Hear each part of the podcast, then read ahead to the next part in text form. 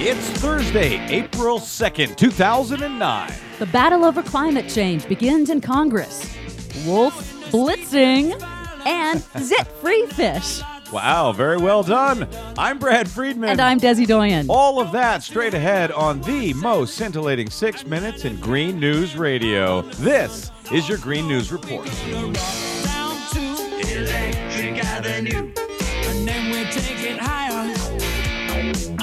All right, so the battle has begun in Congress. Yes, House Democrats this week launched the first salvo in climate and energy legislation with the introduction of a draft proposal that they say is the first step in charting the transition to a clean energy economy. Now, this draft proposal has a little something for everyone, both businesses and environmental groups, in order to attract conservative Democrats, especially those from coal states. And the most contentious issue is going to be cap and trade legislation. This is to get the blue dogs on board. yes, it is. Blue now, dog Democrats. Now, with the Democrats starting a battle on anything, I think, oh boy, this is th- this battle is not going to go well. Well, we'll just have to see. Obviously, Republicans are completely against it. They're already trying to reframe any kind of cap and trade legislation as an energy tax, but they're using deliberately false statistics, misusing a study from MIT, which you can look up on Think Progress. We have it linked at greennews.bradblog.com. Now, it is an energy tax, isn't it? No, it's not. It's a pollution tax. What they're saying or trying to say is that with the auctioning of new permits, power companies that pollute are going to try to pass that cost on to consumers. Now, there are going to be, And won't they? uh, they might, but there are supposed to also be in the uh, legislation itself, they'll be discussing ways to mitigate those costs for consumers. But the Frank Luntzian thinking here is that if they can reframe it into energy tax, somehow They people can- will be against it. Exactly. Okay. The U.S. Fish and Wildlife Service formally removed the gray wolf from the endangered species list today in Montana and Idaho, but also they're That's going to great news. That means there's plenty of uh, wolves now. We can take not them off the list. exactly. No, not exactly. They're keeping the protections in Wyoming, though. So, Yeah. of course, environmental groups have So pledged Dick to. Cheney can't get at them. Apparently, he Yeah. can't hunt them. Environmental groups are going to challenge the ruling in court, as will the state of Wyoming, but for different reasons, of course. There are just over 1,600 wolves in the three states in the Northern Rockies that the wolf is still considered either on the endangered list or not. But there's only 1,600, and the Idaho governor,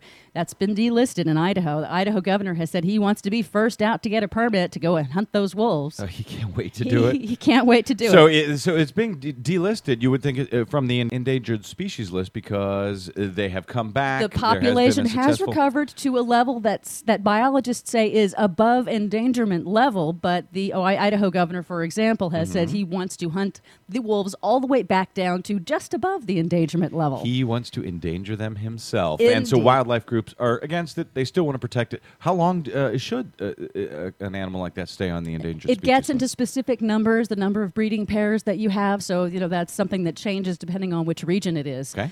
Last week, a Baylor University study reported that fish caught near wastewater treatment plants have residues of human prescription drugs in them. Things like medicines to treat high cholesterol, allergies, high blood pressure, acne, depression. And a person would, of course, have to eat a ton of fish in order to receive a full dose, but the concentration, the scientists said, was worrisome. Hey, you know, fish without acne or depression, I mean, that's delicious, right? So we're doing a it's it's we're doing a good thing by giving them Uh, all these drugs. Now, the EPA wants to call for more inf- investigation for the effects of the combinations of these drugs put together, which they don't know anything about. so we could get freakazoid fish out of this. we could, we have already. we have, and we can't. a- a- And so, is is it a question of getting into the food uh, uh, supply? Biologists are concerned that these things accumulate, and as you move up the food chain, they don't get excreted. They don't. They, they remain in the food chain, and they actually fa- and they actually concentrate more as they move up the food chain. So we're going to need some prescription fish.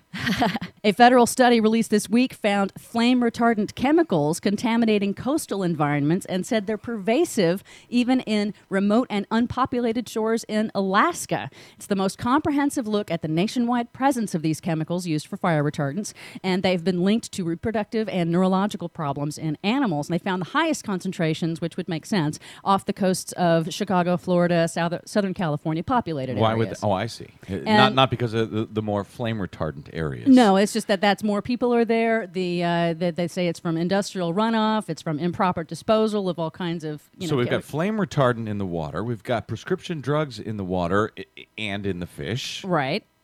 We're doing great. They've already found the same flame retardant chemicals in the bloodstreams of adults, and they say that the uh, that children in California have higher concentrations in their blood than their parents do. Flame retardant people. Nothing wrong with Delicious. that, Desi. The Supreme Court handed a victory to the power industry yesterday by overturning an appeals court ruling that would have forced older power plants to install new technology to reduce the number of fish that are killed when the power plant sucks in river water for its cooling systems.